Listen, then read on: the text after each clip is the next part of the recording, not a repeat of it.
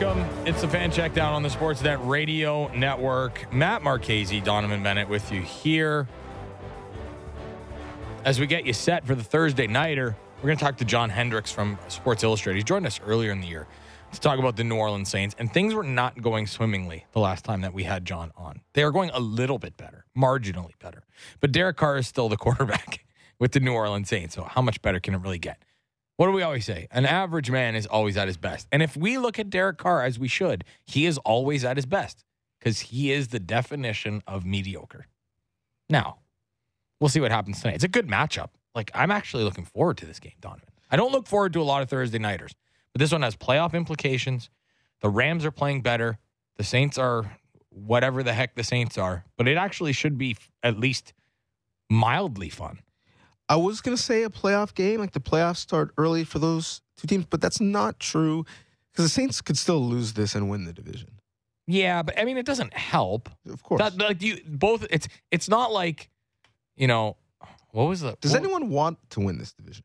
Like, would you rather just... You're really picking on my NFC South. Get a draft pick. If you're the Falcons, I mean, if you're the Falcons coaching staff, you want to win the division because you want to save your job. But for the overall health of the franchise. Ain't no hope of that happening.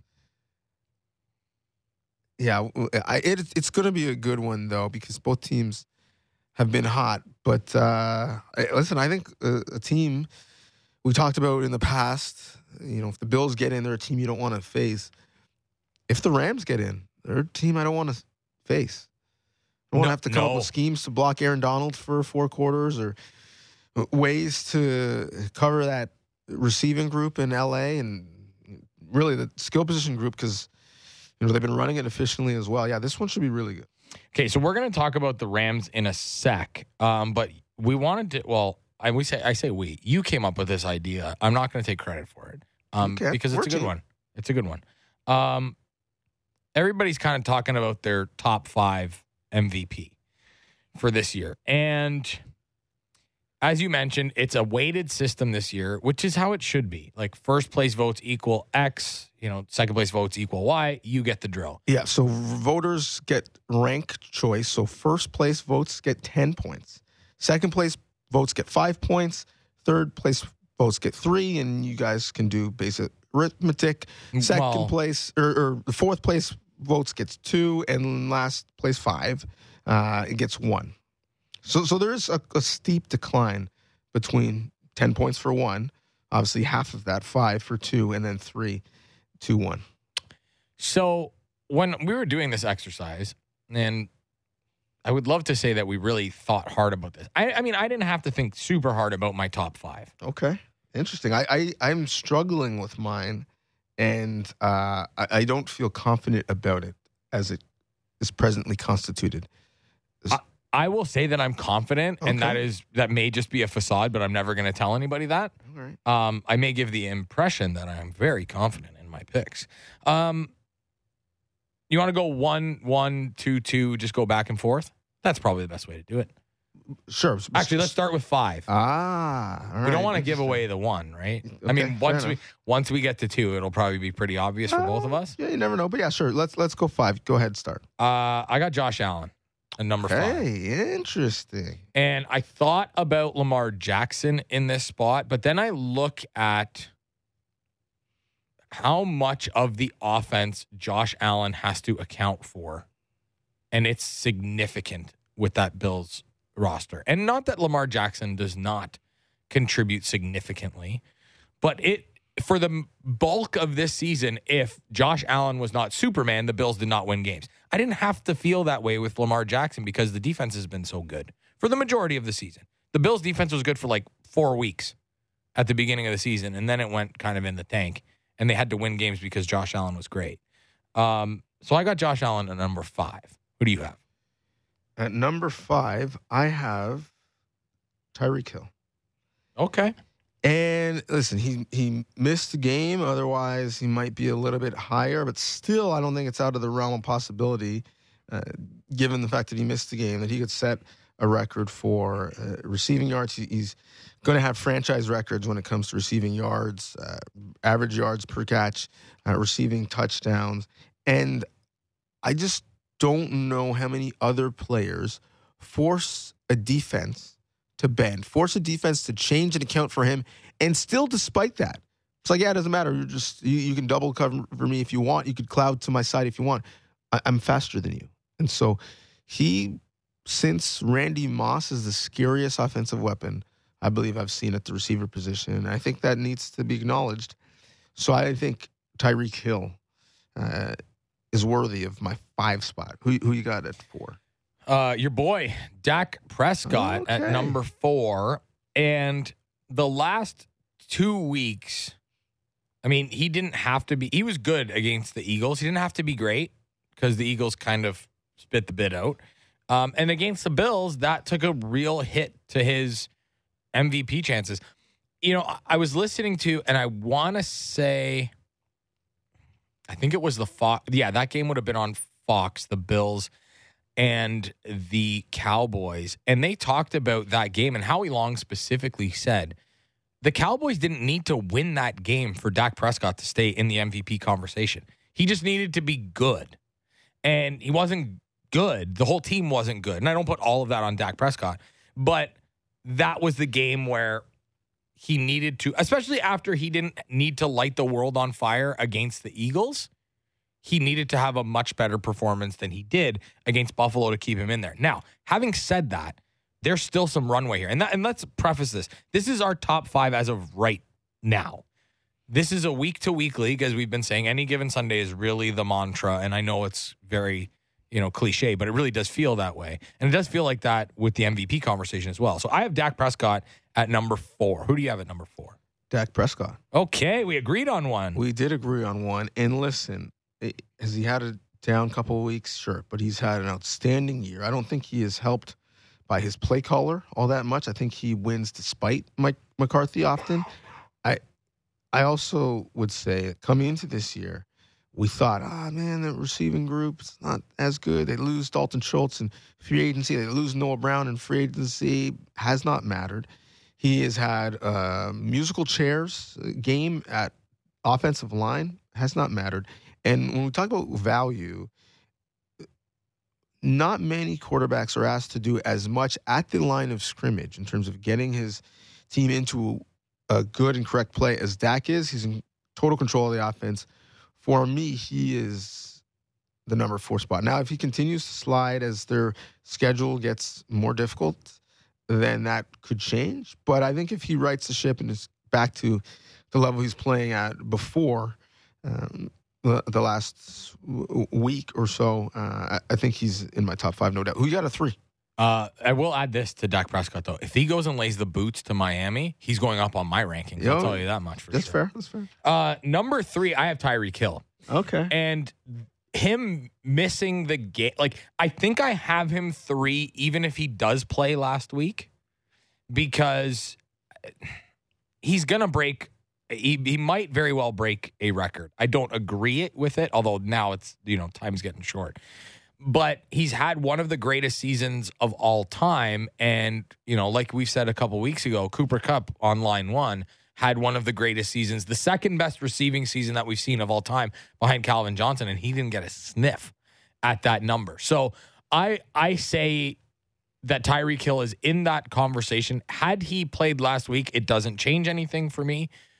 It's just there's something about his usage is insane, but also he's always open. And I don't know how much of that is what Mike McDaniel is doing. And I don't know how much of that is just Tyreek Hill so damn fast.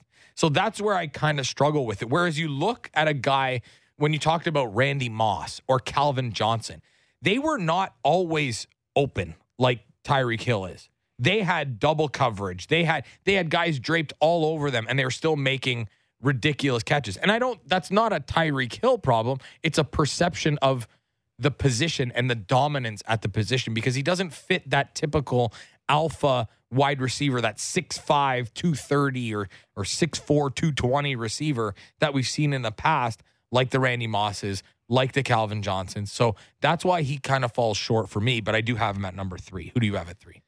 I have Josh Allen.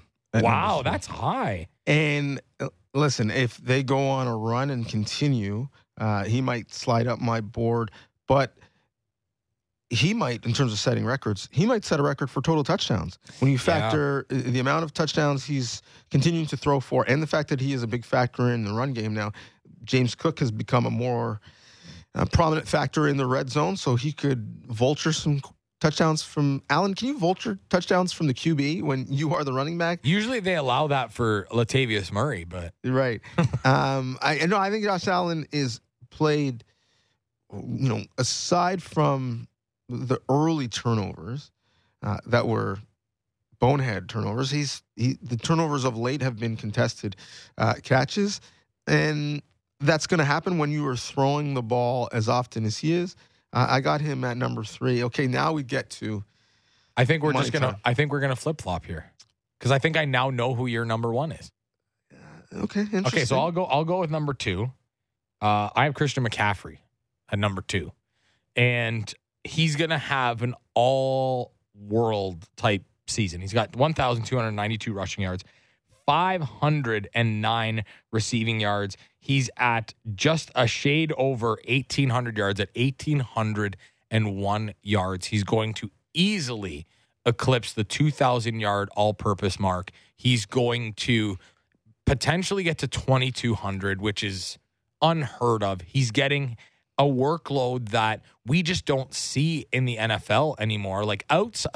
Even Jonathan Taylor, when he's healthy, does not get that type of workload. The only guy...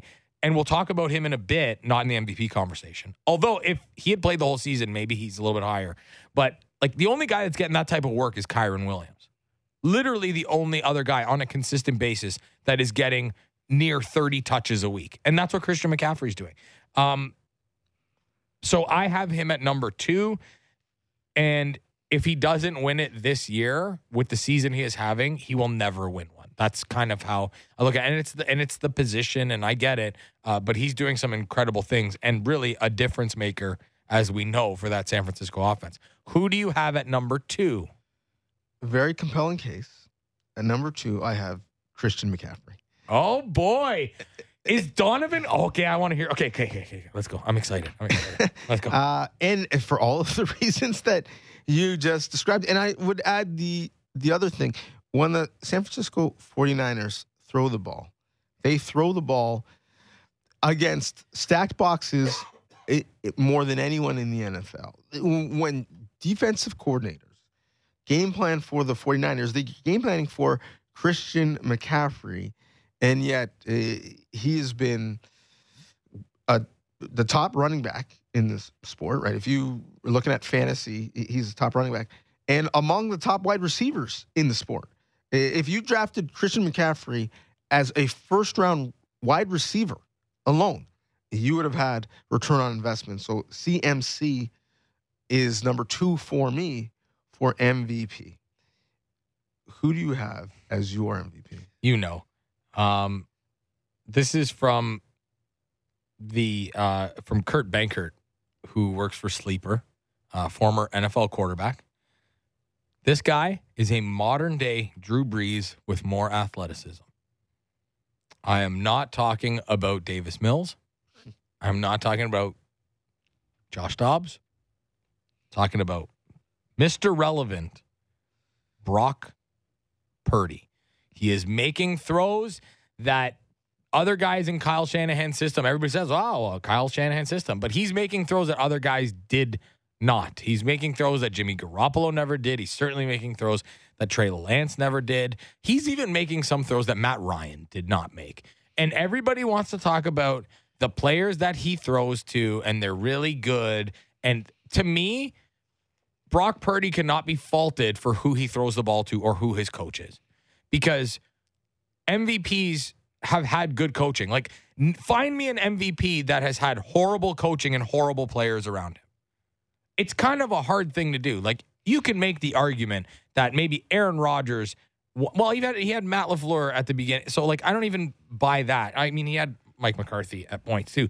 But Patrick, you know, does Patrick Mahomes get criticized for having Andy Reid as a guy that calls plays? He doesn't. He had Tyreek Hill. He had Travis Kelce, had Kareem Hunt, won MVP. I don't think that a player should be faulted, and I'm not saying that he's Brock. I'm not saying Brock Purdy's Patrick Mahomes, but a player should not be faulted because of the team that surrounds him. I see a lot of Kurt Warner in Brock Purdy, and I've been saying that for weeks. And Kurt Warner had Isaac Bruce, he had Torrey Holt, and he had Marshall Faulk. Three guys, not all of them are in the Hall of Fame, but they should all be in the Hall of Fame. Nobody ever said, well, look at the guys that Kurt Warner's throwing to. And that's where my argument lies. The guy is having an incredible season. And if he had not been concussed for 2 weeks, this wouldn't even be a discussion. It would be Brock Purdy and no one else.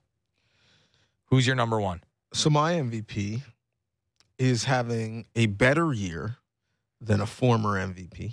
Okay. I'm very interested by this. He is not playing with any Hall of Famers. Zach Wilson, ladies and gentlemen. My MVP is Lamar Jackson. Okay. And if Lamar goes off against the 49ers, I think that's when the MVP is going to be decided. Might very well be. Yep. Niners, Ravens, two great defenses. So what those quarterbacks and Christian McCaffrey does in that game, I think, is going to swing most people's minds on the MVP. For me, Lamar Jackson is having a better year this year than when he won the MVP. In 2017. Oh, so you were you're almost talking about Lamar as if he was in the third person, like he had a better season than another MVP. Correct. He also is having a better season than an MVP who I think is the greatest comp to his year, and that would be Cam Newton. In terms of rushing yards and combined passing yards, he's going to eclipse what Cam Newton did in his MVP year, and no matter who is healthy and around him, their numbers are actually better after Mark Andrews has been hurt. He lost his star running back. Well, I mean, he lost his star running back twice already this year for the year. And, yeah, I mean, he's got Odell Beckham Jr., who's had some injury issues. Zay Flowers has been great, but he's still a rookie. He's in a new offense and has done so much. Their leading rusher at the end of this year is going to be Lamar Jackson. And so he is their run game, he is their pass game, he is their emotional leader. Lamar Jackson is my MVP, and I think this exercise, as much as we were, on the same page for many things, goes and shows the dilemma this year, because given its ranked choice, I will now read back to you where we land. Dak Prescott ended up with 4 points.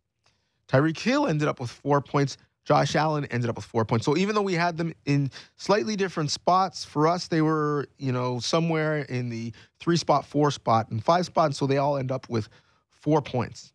Now you have a 3-way tie with 10 points because we had 2 different number ones, which is weighted at 10, and we both had the same number 2, which is weighted at 5. That would be Christian McCaffrey. So we have a 3-way tie at 10 points between Christian McCaffrey, Lamar Jackson, and Brock Purdy.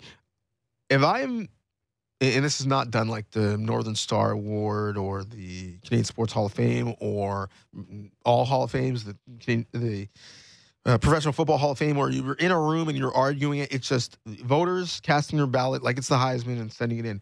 But if we were in a room arguing this, I would say to you, how could Brock Purdy be number 1 as most valuable if your number 2 is on the same team in the same backfield? How could they both be most valuable even though they're on the same team?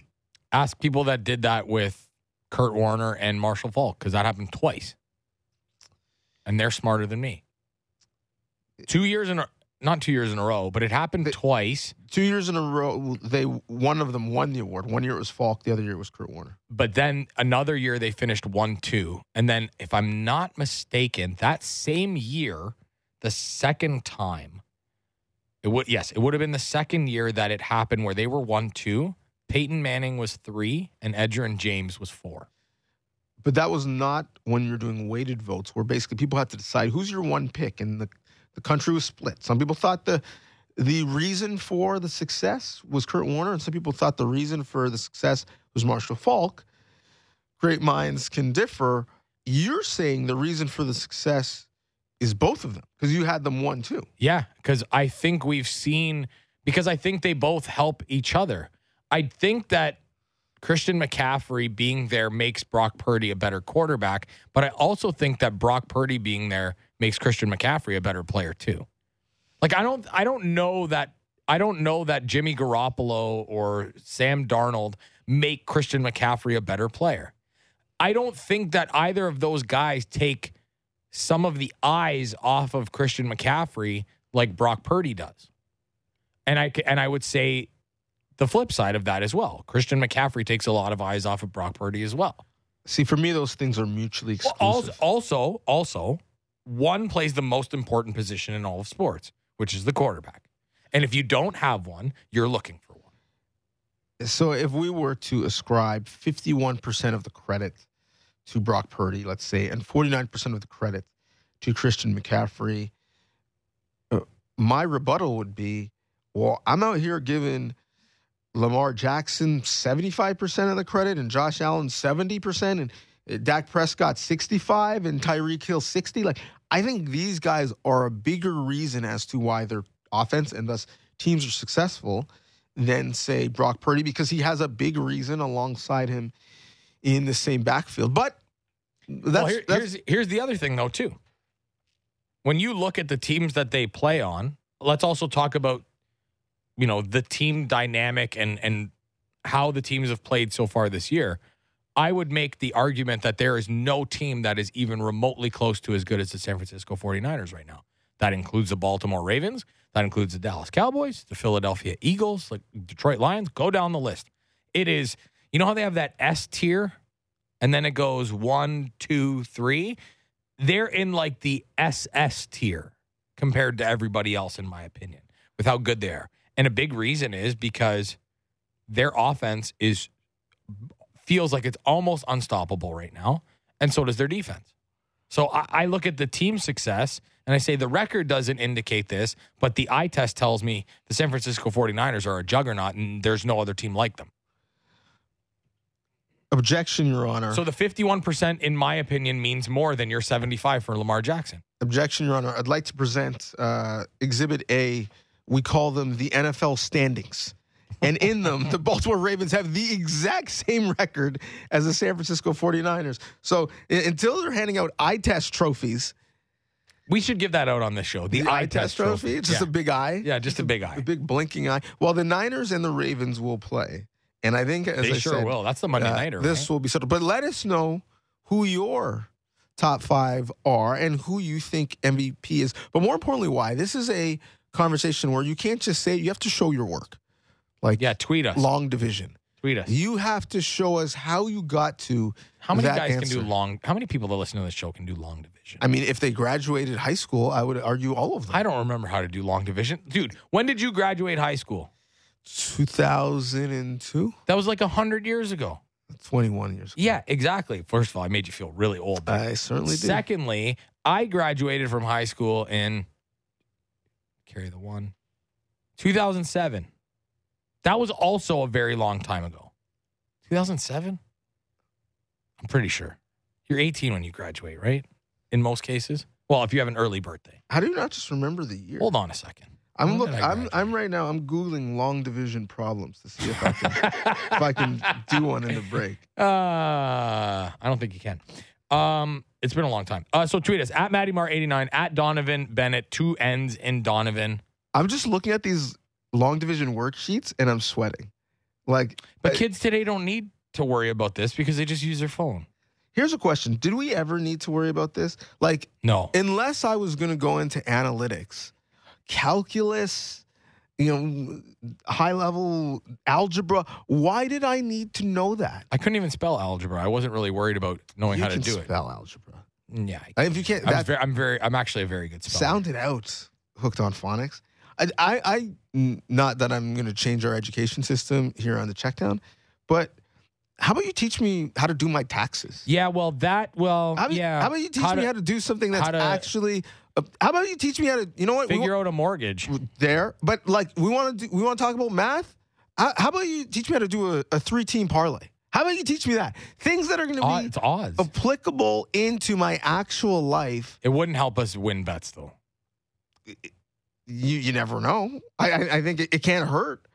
There should be some courses about, like, real life things in terms of the decisions people make every day. Let's have a course called Everyday Math that you'll actually need. Like, that's what we'll call it. Yes. Why did I need to learn chemistry? Oh, God. Don't even get me started. The periodic table. Why? Why is that important? It's not. It's just like a memorization contest, basically. Yeah. This is something that I probably won't tell my daughter until she graduates high school. But basically, like, you know, when you had to take courses and you had to take them up until a certain year. Yes. Yeah, I did like the bare minimum of all of them. Like grade 9, and this one I was pissed at myself for dropping because I was actually pretty decent at it. Grade 9, French, God, out the window. See ya. Bye, Bechamel. Yeah. Out of here. Yeah. Grade 10, science, bye-bye. See you later. Grade 11, math, ciao, gone. So English was the only one that I had to take, and that was the thing I was most proficient in. So it worked out. I'm not going to lie, and I'll never say this teacher's name, although I'm sure people that are listening to this, they'll probably figure it out of my friend circle. Mr. or Mrs.? It was a Mrs. I probably shouldn't have said that either. I'm pretty sure that I passed the course. It was a math one. I'm pretty sure that I passed because I was dating her daughter, who happened to be at another school. Wow, scandalous now. Yeah. Because I'm pretty sure I got 39 on the final exam. We're talking about education malpractice here on the check down. Listen, I will say this. I, too, dropped all of those courses as soon as possible. The one that I regret dropping, and now in hindsight I would have picked up more languages, is French. Yeah, French I definitely should have kept. We are in a two-language country. Professionally, I think it would have been great to learn French. Traveling, you go to Quebec or France. Or many nations around the world that speak French.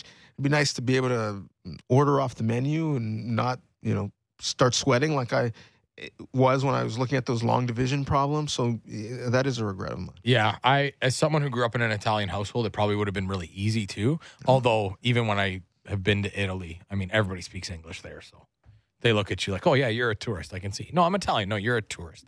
I know. I get it. I was born here. I understand. Okay, let's have a quick chat about the Rams before we take a break and get to John Hendrix on the other side. This is an interesting one for the Rams here because the offense has been excellent. Cooper Kupp looks like he's, you know, quote-unquote back. 8 catches, 115 and a touchdown. 8 catches, 111 and a touchdown in the last 2 weeks. Matthew Stafford averaging 277 passing yards, 8 TDs to 0 interceptions in the last 3 weeks. Like, this offense... And we haven't even mentioned Kyren Williams. They look, dare I say, good right now. And they laid a licking on the Browns as well and scored a lot of points against the Ravens too. Like, they look like they're, you know, you mentioned a team that you don't really want to play right now.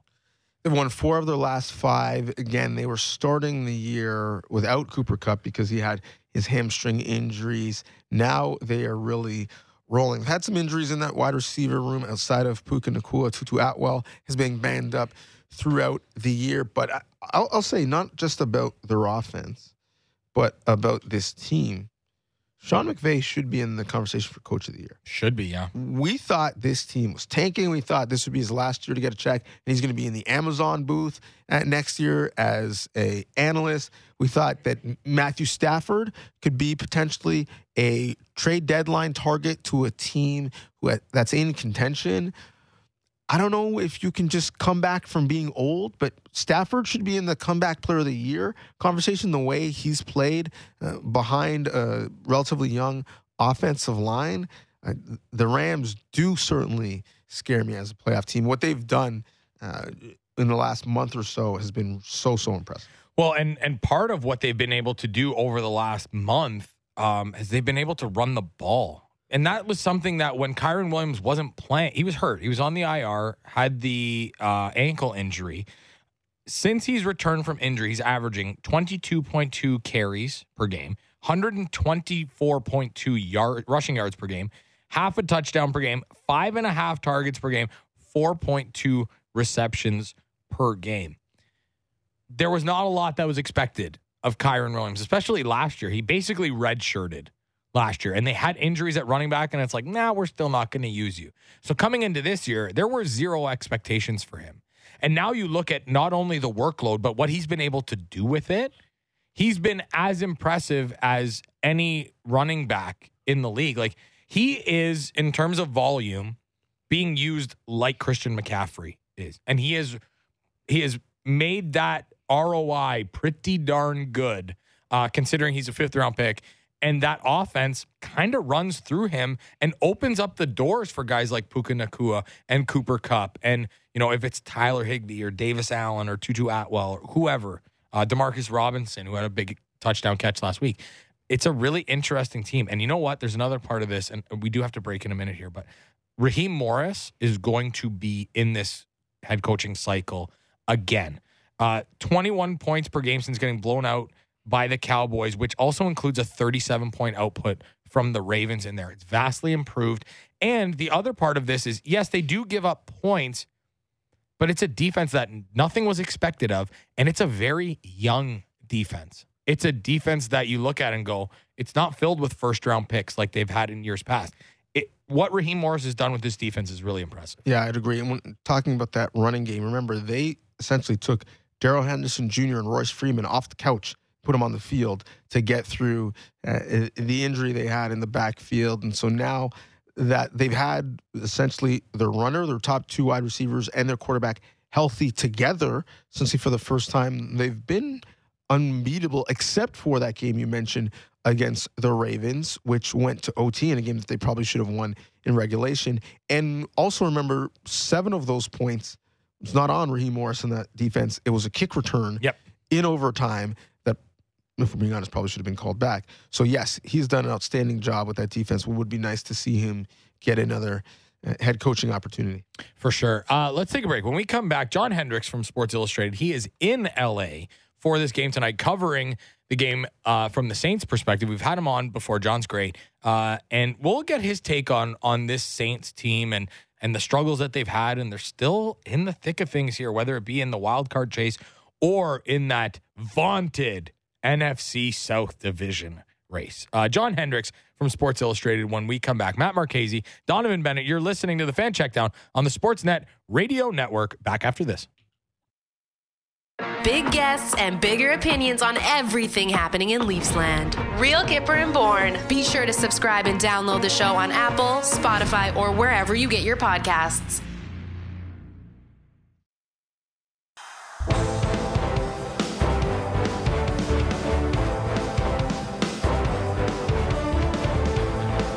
Welcome. It's the Fan Checkdown on the Sportsnet Radio Network. Matt Marchese, Donovan Bennett with you here as we get you set for the Thursday nighter. It's a good one. At least the perception is that it's going to be a good one. It's a playoff type matchup, and this is what the NFL wants in a primetime matchup. John Hendrix from Sports Illustrated covers the New Orleans Saints, joins us now, and John is coming back on the show for a second time. Thanks for doing this again, John. Really appreciate it. Yeah, no problem. Thanks for having me. Appreciate you. So looking at this matchup tonight from the Saints side of things, and I look at the Saints and I just say, like, the record, they're 500, and I look at the team and I say, that's kind of where I expected them to be based on, you know, I think the defense is pretty good. I thought the offense was going to be okay. But then I look and say, Derek Carr is the quarterback, and Derek Carr is seemingly not good enough to win you the big one, but he's also not bad enough that you're going to tank. He's just kind of going to be in the middle. Is that kind of what you've seen from Derek Carr during his early tenure here with the Saints? Yeah, I mean, especially coming in, this is what I told people. I was like, he was never coming in here to be a guy that was going to be just setting the world on fire. I thought he could be the top half of the league as far as, you know, where he is in terms of his stats and such when he had, you know, borderline top 10 potential. But, you know, of course, this season, how it's played out, it's obviously been somewhat good at times. He's had his best game, arguably, coming off of a good Giants win. But, you know, you've seen games where it just hasn't been there, you know, for one reason or another. I mean, you talk about the early season struggles. You talk about the inconsistencies in the red zone, third down, all these types of things that have kind of plagued this team all year. But they're hitting the stride when they need to most, and now they're in a position where, you know, look, they could make something of this. And but, you know, Derek Carr, you know, it's a microcosm of things. I don't think he's the sole problem. You know, the defense kind of fell off there for a period. for about five straight games, and they just weren't able to play that complementary football that they absolutely have to play. That's been kind of some of the biggest things. But, you know, overall, I don't think there's anything I've seen from Derek Carr that I hadn't expected this season. Well, I guess, you know, happiness is, you know, expectations minus results. And how happy you are with him, it's relative to what you expected and what maybe you thought was necessary for this team to win. The proposition of Carr being good was based off the fact that you thought this defense could be dominant, and they haven't necessarily been that. What have you seen on that side of the ball that maybe has this team playing below what some of the expectations were coming in? Yeah, I think it's been a little bit more overcomplicated, to say the least, in some of the way they're doing the game plan. You know, again, their past two games, they've been exceptionally well and against the run and pass, and they're getting after the quarterback, and that helps, obviously, when you have a lead. And so I think for these other games, just the way they started, and then, I mean, when you go out and you play a game where you're giving up a 10-play, 12-play drive to start the game, and then your offense does a three and out, and then you have to go back out there for another 10-play drive. I mean, that's obviously going to take its toll on you. But, you know, I think that's some of the things that we've seen from this defense this season. You know, multiple quarterbacks have been a problem.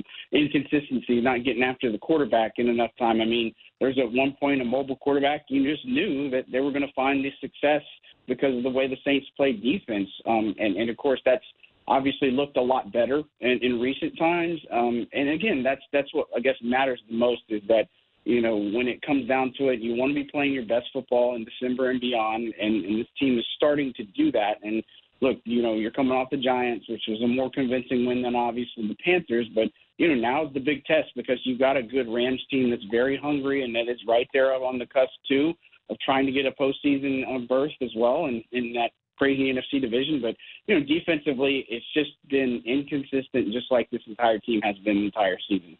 How much of that is personnel? Because there are some really good players on that defense. And how much of that is Dennis Allen? Because he's supposed to be the defensive guy. And, you know, we can talk about his head coaching record prior to coming back to New Orleans and, you know, with the Raiders wasn't very good. And last year, 7-10. And I mean, I guess what I'm asking is Dennis Allen on the hot seat a little bit here if this team doesn't make the playoffs, especially after bringing in a quarterback as high-priced as Derek Carr was to go along with that defense that was supposed to be so good?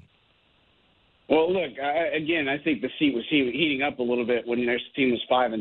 And you know, I've been a proponent saying if they don't make the playoffs, it's a huge miss, and I think everything has to be looked at for this team. And so, you know, what I would tell you is, right now they're in a position where it's a best-of-three series, right? And so if he can get them over the hump, I think he's safe. But at the same time, I also feel like changes are going to come on the horizon because I just don't think it's been good enough. And look, I think Allen's been a part of this, but he's not the sole reason why. You know, I think offensive coordinator has been an issue. And again, it's just what's frustrating about the Saints team is they just can't get on the same page at the right time, at the same time. And I think that's been the biggest problem is, you know, their defense looks really good and then their offense doesn't do anything, or their offense looks really good and their defense doesn't do anything.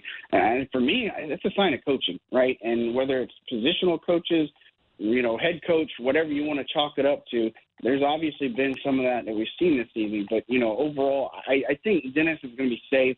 Unless he loses these three straight games, that's going to be the hard part to swallow if you're a Saints fan or if you're Dennis Allen. And, you know, look, I think for this fan base to be a DA believer, you can't just make the playoffs. You got to at least win or one or two of these games in the postseason, which obviously is going to be a lot easier said than done. But, you know, I think you need to look at way things have gone for New Orleans. They need it. And so we'll see if they are able to do it. But you lose three straight, DA, that seat's got to be super cooking in New Orleans like a crawfish boil. Now you're making us hungry. I wonder if some of that blame and some of that hot seat should be shared, because I look to the front office and Mickey Loomis, and they have had the same type of approach as I had in university, where you just put everything in the credit card and hope to deal with it later. In terms of the cap hell that they've found themselves in, they found ways to get through it, similar to, you know, what the Rams did, but the Rams ultimately won a Super Bowl. But the Rams also have been able to hit on their draft picks. 7 of the 19 of the Saints' first-round draft picks in the Mickey Loomis era were not signed to or only 7 of 19 were signed to extensions. How much of where the Saints are now stuck in the murky middle have to do with the way the roster was built based off of Mickey Loomis? Yeah, look, I think there's a lot of hands dirty in this. You know, I think that overall this draft class, I've been really encouraged. I think, you know, for as much flack as they take on first-rounders, Ryan Brzee looks outstanding. I think he's been obviously the best draft pick, but I wouldn't stop there. I think that Jordan Howden, the guy they got in the sixth round, her safety from Minnesota, he's looked fantastic, and I think he's somebody that has a huge future on this team. And, you know, but ultimately you look at guys like Isaiah Foskey. He hadn't been able to stay healthy lately. He's not hitting the field. Kendre Miller, you know, he's been dealing with an ankle injury. He's been out, and you passed on Devin A. Chain, and you also passed on Tyjae Spears. And so those types of things are obviously hindsight moves. But, you know, again, you look at Mickey Loomis, and he has a strong philosophy of how to build a team. And, look, he's been doing this a long time, since 2000 or even beyond before that when he was with the Seahawks. And so, look, I think he's got a ton of football intelligence, and he's actually one of the league's best. But, you know, the management and the way that they are set up for next year is this is the kind of team and the roster and the nucleus that you are going to have to work with, because they're not in a position where they can strip it down and go start from scratch or anything like that. They're going to have to keep some of these older players. Some of it's going to have to hurt because of how the monetary implications are going to be. But, you know, again, they have a philosophy of building from within, you know, starts in the trenches. But at the same time, you look at a guy like Trevor Penning who can't even get in a jumbo set. That's concerning. And so I think, you know, some of the decisions that are made, you got a lot of good ones here, but you also have a lot of ones that you just look at and say they're a little bit questionable. And so, again, I think Mickey's done a great job, you know, with everything that's given. But, you know, at the same time, they're just not getting the complete results that they probably thought they were going to get when the season started.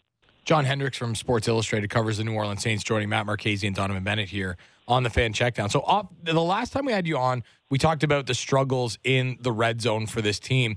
And, you know, they're, excuse me, they're 12th in points per game, tied for 12th in points per game with the Saints, with the Browns. And then you look at the red zone touchdown percentage, and they are 21st in red zone touchdown percentage, 52%. I mean, what... I've seen some. I watched a lot of Saints football, and I've seen some red zone trips where you're watching it, and they're on the 3-yard line. It's like, okay, we ran Alvin Kamara 3 times, and that didn't work. Okay, we're just going to run Taysom Hill, and then he's going to get a touchdown, and everything's fine. Is it just as simple as like, okay, let's just give Taysom Hill the ball a little bit more in the red zone because it seems to be working? What is the biggest thing that ails this team when it comes to red zone performance? Yeah, I think it's a combination of things. I think it's play calling. I think it's execution, you know. And look, this team at one point, I think when we talked last time, it was they were bottom 4 of the league, and they've continually improved in that area. They're 9 of 10 in the last 3 games, and you know, their third down performance is improving as well, where they were, you know, really bottom of the barrel. And so they put an extra emphasis on red zone. You know, they added an extra day several weeks ago, and I think it's paying off in a big way. And of course, you look at it again, hindsight that. You know, why didn't you do this before? Why isn't Jimmy Graham getting the ball more? Why isn't he the guy that's a factor? And, you know, look, you can get wrapped up and get in the weeds and saying why it wasn't a certain way, but what's working for this team now is that you're finding success here. And of course, last week, Taysom Hill wasn't a factor in the red zone, and they were still able to get in there, and he was missed the week before with a foot injury. And so I think they've been able to find ways to be creative and to be able to get the most from some of their players. And also say this, is that Dennis Allen issued some personal challenges to some of these veterans on this team. And look, I think a lot of these players have responded. You see guys like Jawan Johnson responding in a big way, DeMario Davis defensively. I just think that, you know, again, at the right time, you want to get the most from your team. And this is a team that's never quit. They didn't quit even last season. But, you know, you just look at the red zone success or lack thereof at the early parts of the season. Again, I think a lot of it's play calling, a lot of it's personnel, a lot of it is just the execution. And you have to have all three like the good teams do, like the 49ers and some of the Ravens, teams like that. You got to have that perfect sync and harmony. And the Saints, they just can't do it when they don't have that. Well, having Chris Olave back will help with that offensively. And coming back, expected to off of the ankle injury. Fantasy owners are really happy that he's back in the lineup, given this time of the year. What do you expect from him, given what he's been able to do in practice in the lead-up, and how big is he for that Saints offense? Yeah, he's huge. I mean, it's tremendous. He's going to be able to take a lot of help over off the top. He does so many different things in the route tree that is just such appreciated. And so I think he's going to be a big influence for this team. He's going to see a lot of targets. They're going to try to get him the ball some. I think they can move the football well. I know they're going to want to establish the run against this team. I know that they're going to want to set up some things that are going to help. But Chris Olave is their guy when it comes to target share, to things that they do when they need a conversion. I mean, he is their number one guy. And so he relishes that opportunity. And, of course, he wants to play. He wants to do some things. And it wasn't so long ago that, look, he was going through a rough patch, you know, in October and all those types of things that were happening. But, you know, again, he's found himself. He wants to be out there. He wants to play. He wants to do this for his team. I think he's going to be a huge part tonight in the game plan. I think at least minimum 6-7 targets. I think he's going to go well over that 70-yard range, maybe even try to get in the end zone. I think that would be something that it would really cap off everything, especially if you're a fantasy owner. But I think Olave, when it comes down to it and it's all said and done, man, he's just such a special player, and they really need somebody like him towards the end of the season to really kind of catch fire for this team. And so we'll see how it does actually happen. But I feel confident that Olave is going to be able to get a lot of targets tonight, and then he's going to, you know, basically eat a little bit. It's going to be a fun one tonight, and we can't always say that about the Thursday Night Matchup show. We're very much looking forward to it. John, thanks as always for taking some time for us today. Really appreciate it, and enjoy the game tonight. Of course. Thank you guys for having me. Appreciate you. Have a good rest of the show. There he goes. John Hendrix from Sports Illustrated covers the New Orleans Saints. We talked a long time there, and you didn't even mention Alvin Kamara, who's been kind of... I mean, he's been used like Alvin Kamara has been used in the past. You know, he's going to get his, 14 carries. He's going to have, 3-4 catches, 7 targets. But it's kind of like, I feel like in New Orleans with this team, Alvin Kamara, his real superpowers cannot be reached.